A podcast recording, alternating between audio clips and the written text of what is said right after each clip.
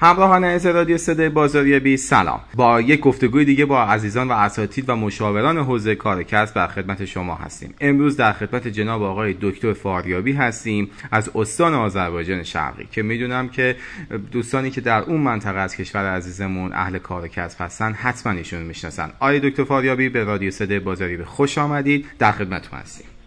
سلام خیلی ممنون متشکر. روزتون بخیر.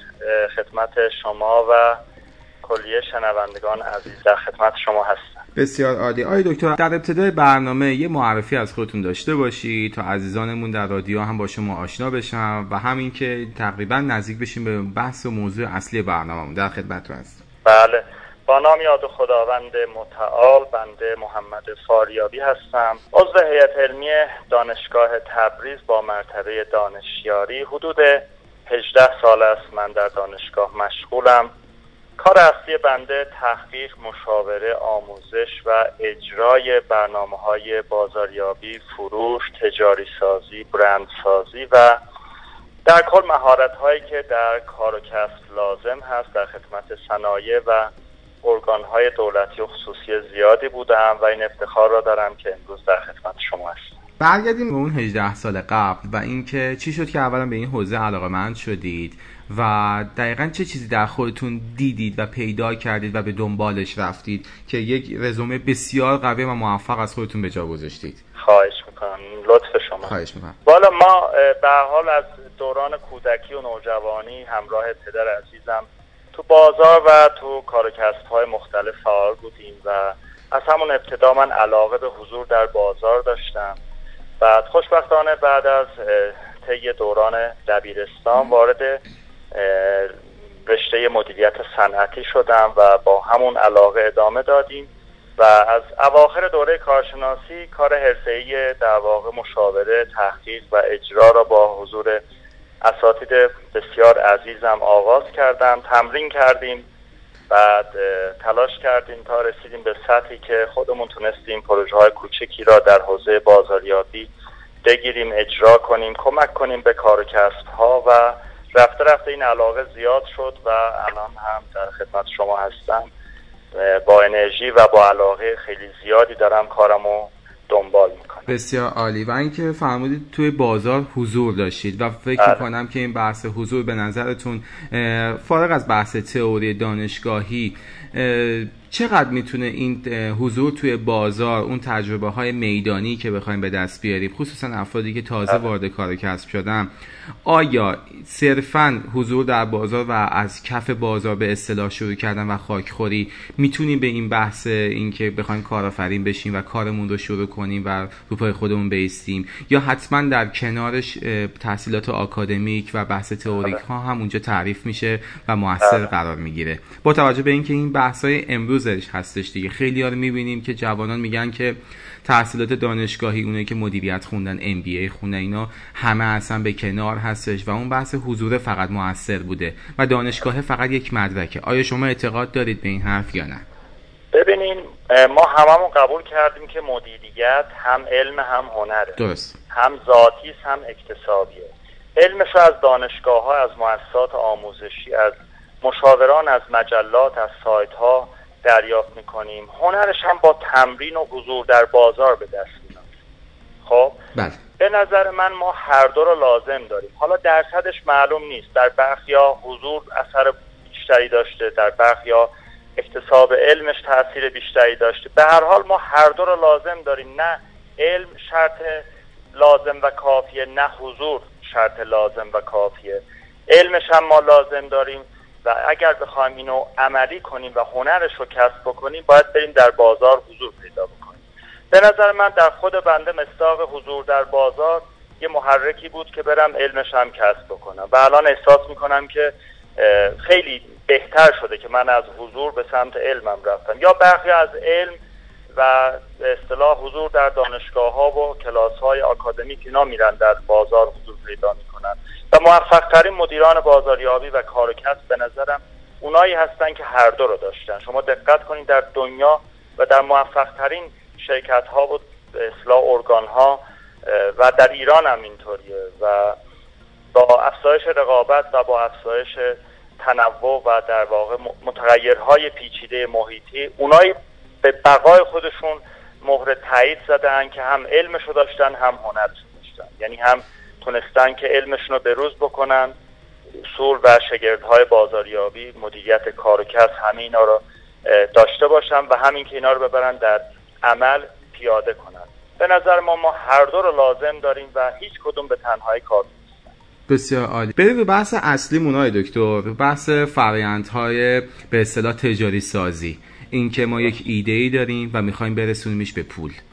بله. می‌خوایم اینکه ببینیم از کجا باید شروع کنیم اصلا ایدمون رو چجوری بخوایم روی کاغذ بیاریم چه نقشه راهی باید براش بکشیم و کلا فرایندهاشو با توجه به اقتضای زمانی که البته داریم می‌دونم که تو یک time شاید سی دقیقه چهل دقیقه نمی‌تونیم همش رو شرح بدیم بله. ولی در حد این که سر نخ اصلی رو به شنوندگانمون بدیم با همدیگه گفتگو کنیم خواهش ببینیم من یه تعریف مختصر و خودمانی از تجاری سازی بعد خدمت شنوندگان عزیز و شما عرض کنم.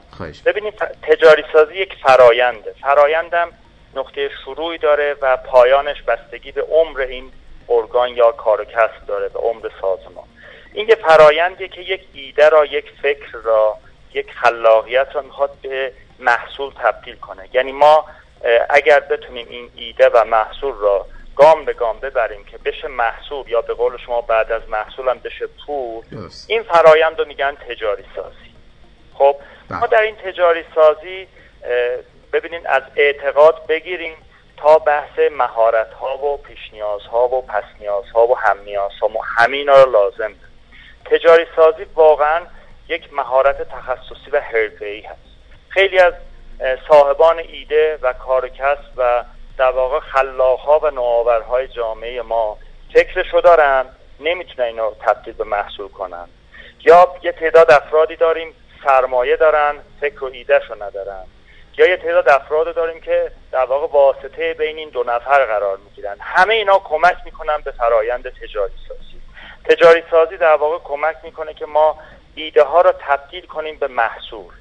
فرصت ها رو تبدیل کنیم به محصول. خلاقیت ها رو تبدیل کنیم به نوآوری. حتی ما بین خلاقیت و نوآوری تفاوت قائلیم. خلاقیت یعنی خلق فکرها و ایده های جدید که قبلا نبودند بکر هستن اقتصادی هستن مغروم به صرفه هستن منجر به حل مسئله میشن. نوآوری هم یعنی این فکرها را تبدیل به عمل کردن.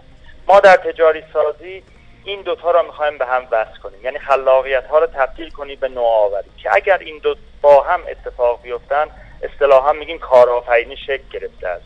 یک کار و متولد شده است. یا اینجا شاهد شکوفایی یک ایده و فکر هست این تعریفی و توضیحی بود که من خودم اعتقاد دارم به تجاری سازی. هر حالا تجاری سازی به نظر من تعداد مراحلی داره که اگر فرصت اجازه بده و شما توضیح اگر نداشته باشیم من خواهش بکنم گام گام اینا رو توضیح پس ما الان گرفتیم که بحث کارآفرینی این هستش که خلاقیت به اضافه نوآوری. میشه کارآفرینی. بله. رو بحث خلاقیت وارد چیم این بحث خلق ایده فرمودید و طرح جدید. چه جوری باید کشف کنیم اینها رو؟ چه نگاهی بله. باید از چه زاویه‌ای باید به بازار نگاه کنیم؟ به نیاز بازار به نیاز خودمون به نیاز آینده یا به نیاز حال حاضر مشتری. اون زاویه دید رو خود باز کنیم که چجوری باید ایده جدید پیاده کنیم. بله.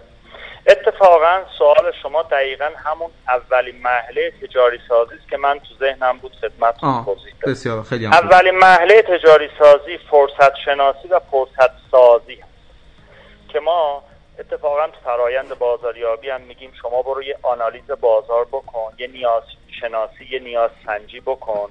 مثلث بازاریابی تو شکل بده. مثلث بازاریابی ما رأس اصلیش نیازه. یعنی ما افرادی که می‌خوان تجاری سازی بکنن حتما باید مطمئن بشن که آیا این نیازی که اینا شناسایی کردن واقعا نیازی است که بازار هدفشون این را قبول دارن یا نیازی هست که خودش فکر می‌کنه. خیلی از ایده های ما که متاسفانه ما فکر می‌کنیم که اینا حتما ایده خوبی هستن میگیم نه اینا از نظر شما ایده خوبی هستن. باید بریم این بازار هدف چه نیازی را برای خودش اولویت می‌دهد. خب این فرصت شناسی و فرصت سازی اولین محله تجاری سازی هست. به ما می‌گوید برو در بازار حضور پیدا کن. در محافل علمی اقتصادی اجتماعی سیاسی تکنولوژیکی حضور پیدا کن. در نمایشگاه ها حضور پیدا کن. برو بین مردم برو بین مصرف کنندگان برو بین مشتریان. برو بین رقبا و افرادی که کالای مشابه این را تولید می‌کنند رقیب احتمالی شما هستند رقیب قطعی شما هستند برو ببین اینا به کدوم نیازها پاسخ عملی دادند و به کدوم نیازها پاسخ عملی ندادند به اصطلاح بازاریابی برو خفره های بازار یا اصطلاح نیچ یا نیچینگ را. برو شروع کن ببین تو بازار کدوم خواسته ها کدوم نیازها پاسخ داده نشدن. کدوم قسمت از بازار اشباه نشده.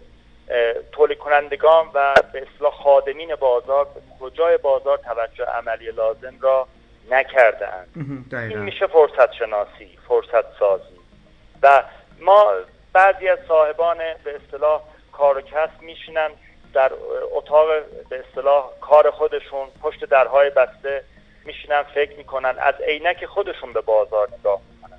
ما باید بریم در بازار حضور پیدا کنیم. حضور فیزیکی حضور فکری حضور تجربی تحقیقات بازاریابی انجام بدیم. این میشه خروجیش در واقع یک نیازی که ما اگر براش عامل رفع نیاز درست کنیم اون وقت هستش که تونستیم فرایند تجاری سازی را آغاز بکنیم. ما به سلاست فکری نیازمندیم و خیلی شدید یعنی فکر روان لازم داریم.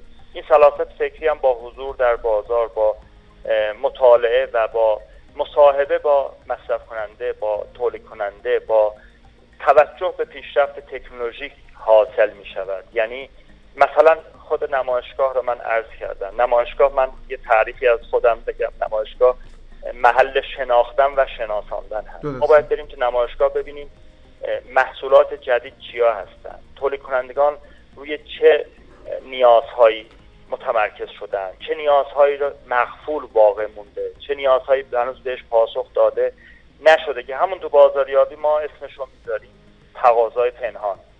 در واقع کارآفرینی پاسخ به تقاضاهای پنهان هست.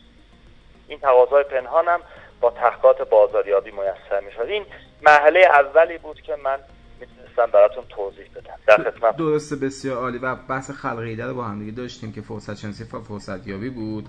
تو اون بحث نمایشگاه گفتید شناختن شناختن و شناساندن.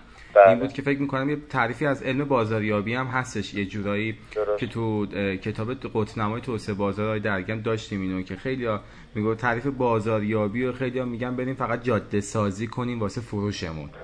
بله. و برسیم به بحث اون فکرها رو به عمل تبدیل کنیم. ما یک رو داشتیم فرصت شناسی و فرصت یابی حالا فکرها رو داریم می‌خوایم به عمل تبدیلش کنیم. مرحله دوم چی هست دکتر؟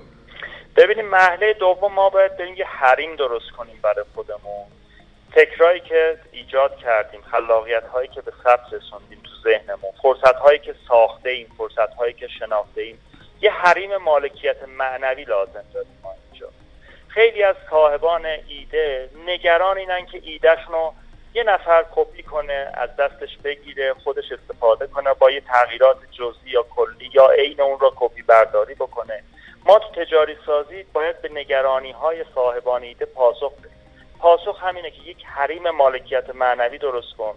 برو ایدت رو به نوعی ثبت کن به نوعی ازش محافظت کن به نوعی اسرار و به اصطلاح چارچوب فکر و ایده و اون فرصت را برای خودت محفوظ بدار.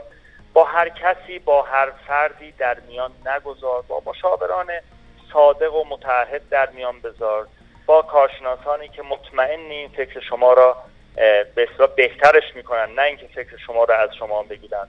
با ثبت اختراعی با به اصطلاح اخذ مجوزی با حضور در یک محول مالکیت معنوی. به این فکر و ایده خودت حریم بده به این فکر و ایده خودت مشروعیت قانونی و حقوقی بده. این محل دومی است که ما تجاری سازی انتظار داریم صاحبان ایده برن این حریم را برای خودشون درست کنن.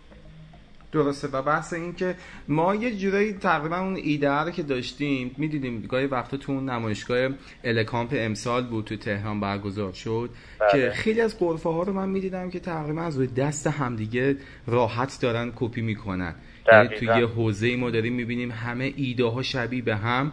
فقط اون ظاهره داره عوض میشه و خدماتاشون هم خدمات یکسانیه حالا یکی مثلا دو تا اسمس بیشتر بهت میده که تولد تو تبریک بگه اون یکی اسمس رو نمیده و اسمش رو بله. می‌ذاره بحث خدماتی. می‌خوام بپرسم این از کجا میاد آقای دکتر؟ اینکه ما می‌بینیم یک نمایشگاهی که اسمش رو گذاشتن نمایشگاه استارت آپ اسمش رو گذاشتن بله. نوآوری ها اسمش رو گذاشتن کارآفرین ها ولی وقتی واردش میشیم می‌بینیم که پر از روی دست هم کپی کردن هاست. همه شبیه به هم. یا نمونه خارجی رو برداشتن کپی کردن ایرانیزش کردن به اصطلاح. یا بله. اینکه از رو دست همدیگه زدن بدون اینکه اصلا بهش فکر کنن و فقط اون ظاهر رو عوض کردن. آیا این موزلی هستش یا نه؟ یکی از روش ها هستش که تو بازار رقابت شبیه به هم وارد بشیم بازاریابی قوی داشته باشیم رقبا رو بخوایم از بازار حذف کنیم. کدوم یکی بله. از این پلنات های دکتر.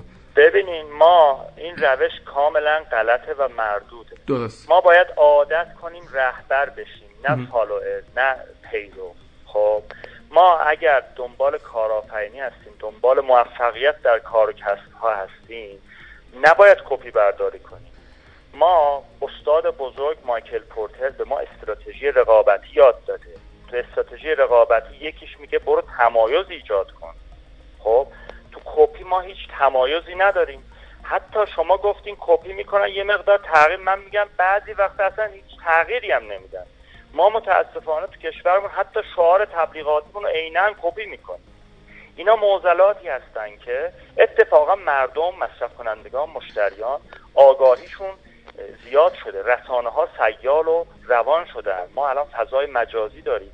یه کسی کپی می‌کنه بلا فاصله مردم و مصرف کنندگان و مشتریان متوجه, و درست جواب عکس میده.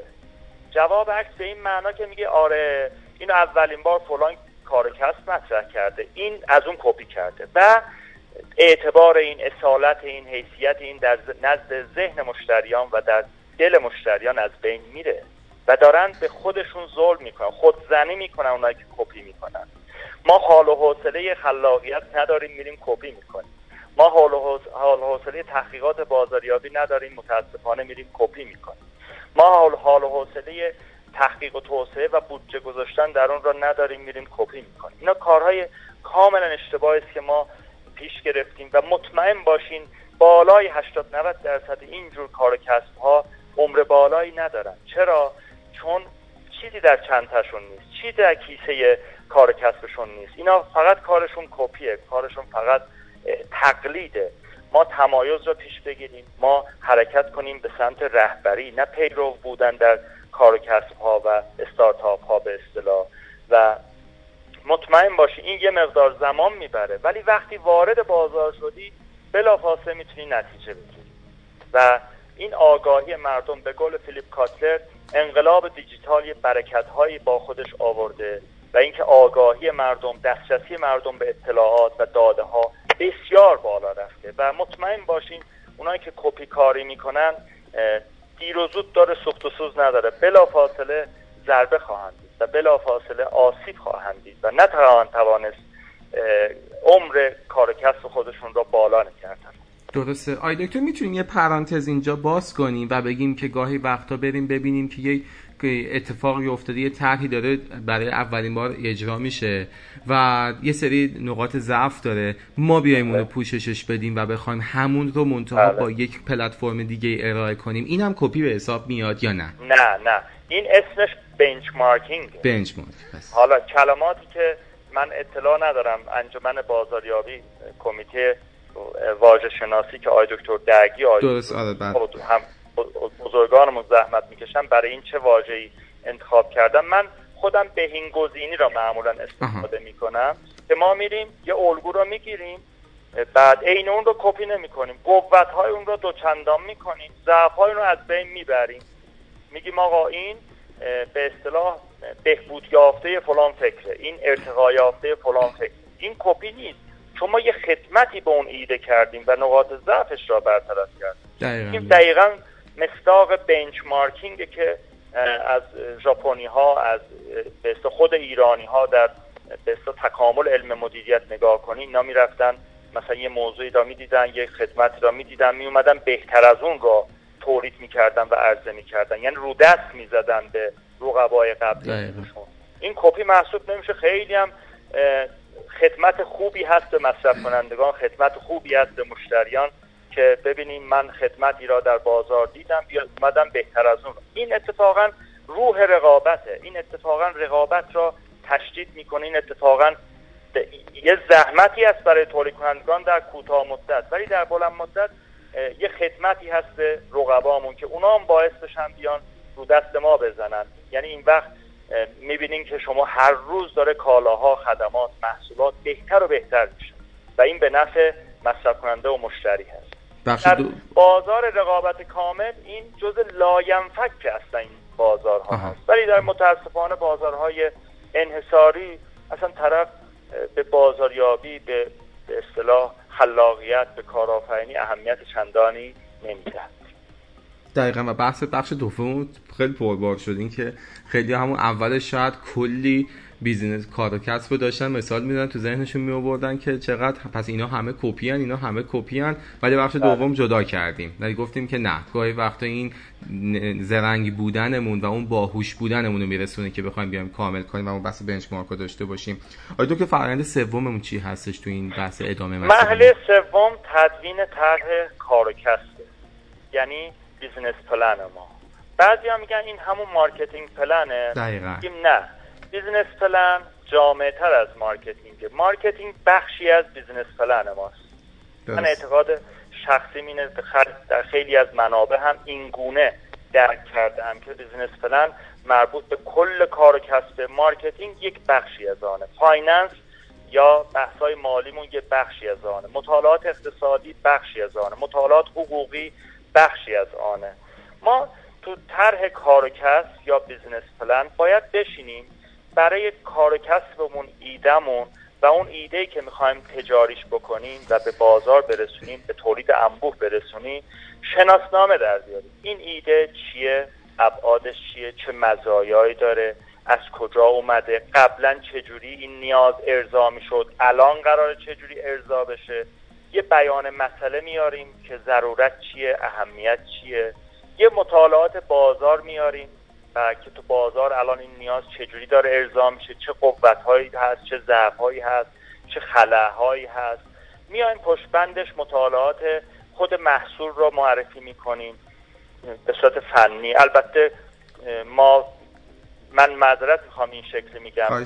نباید کامل این معرفی انجام بشه چون باز افرادی هستن که همون کپی کاران ممکنه در همونجا در مرحله سوم ایده ما را بگیرن و زودتر از ما هم به بازار برسونن. همون بحث ایجاد حریم مالکیت معنوی. بله. یعنی مالکیت معنوی فقط این نیست که ما ببریم اینو ثبت کنیم. ما باید هر لحظه مثل طفل شیرخواره باید از این ایده محافظت و مراقبت بکنیم که یه وقت یه, یه گروهی از رقبای کم لطف اینو از ما نگیرن. ما تو محصول که معرفی کردیم بعد میریم مشخصات کلیش را میگیم بعد میریم به اصطلاح هزینه تمام شدهش رو اشاره می‌کنیم بعد قیمت فروش براش پیش بینی می‌کنیم بعد میریم نقطه سر به سرش حساب می‌کنیم دوره برگشت سرمایش حساب می‌کنیم بعد سود مورد انتظار رو درش داخل می‌بینیم. استراتژی ورود به بازارمون رو درش به اصطلاح مطرح می‌کنیم که چطور وارد بازار خواهد شد این. بازار هدفمون رو مشخص می‌کنیم. بعد شیوه بندیش و شیوه تبلیغاتش و شیوه به اصطلاح نصبش و راه اندازیش و یا اگر فقط خدمت شیوه انتقال خدمت از خادم به مشتری و مصرف کننده رو بیان می‌کنیم. و آخر سر تو این طرح کسب و کار پیش بینی های لازم را چشمانداز های لازم را از آینده برای این میاریم این خلاصه ای از یک business plan ی است که ما در مرحله سوم به شدت بهش نیاز داریم. بعضی کار ها بعضی صاحبان ایده متاسفانه روی این خیلی تمرکز نمی‌کنن وقت نمی‌ذارن انرژی نمی‌ذارن و عجله دارن برای ورود به بازار. نباید ما عجله کنیم. سرعت لازمه ولی عجله نه. سرعت با عجله یکی نیست. ما سرعت بدیم که بله تا این نیاز ارضا نشده در بازار تا به این نیاز پاسخ ندادن ما پاسخ بدهیم.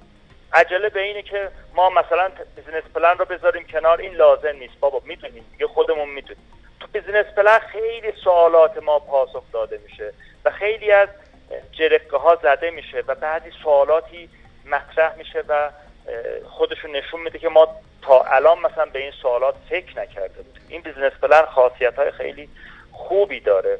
بعضی از هم من گلایه بکنم بعضی کارکردها هم business plan ش رو میرن کپی می‌کنن. خود business دقیقا می‌خواستم بپرسم.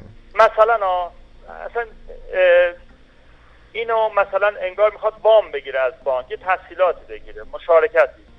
حتما اونجا یه طوری می نویسه که حتما این وامه را بگیره.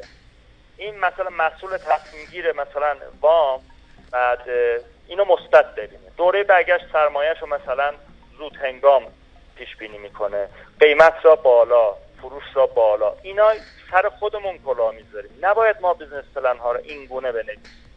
ما business plan های واقعی بنویسیم. لاقل برای خودمون به اصطلاح خودسانسوری نکنیم. برای خودمون لاقل صادقانه بگیم که این business ی که من می‌خوام واردش بشم و تجاریش بکنم آیا اصلا اقتصادیه آیا اصلا وارد باید بشم یا نه؟ ما business plan هایی که می نویسیم متاسفانه بعضیا اکثرا کپی می‌کنن مثل اساسنامه ها ما تو موضوع فعالیت اساسنامه ایمون دقیقا شما نگاه کنید صد تا شرکت اساسنامهشون بذارین جلوی چشتون می‌بینین که انگار نه از رو هم نوشتن. بله. فقط یکی صنایع غذایی یکی صنایع الکترونیک مثلا. اینا چالش هایی است که ما باشون مواجه هستیم و به اصطلاح مدیریت کارکس پیتفالن اینا اینا دامن اینا تله هستن. ما نباید تو این دام و تله ها بیفتیم. نباید کپی برداری کنیم. مگر میشه آدم اصالتش و کارش و شناسنامهش و هویتش رو از دیگران کپی کنه؟ نباید این کارو بکنه. بزنس پلن هویت ماست اصالت ماست و در واقع نقشه راه ماست برای ورود به بازار. و این پس مرحله سوم از تجاری.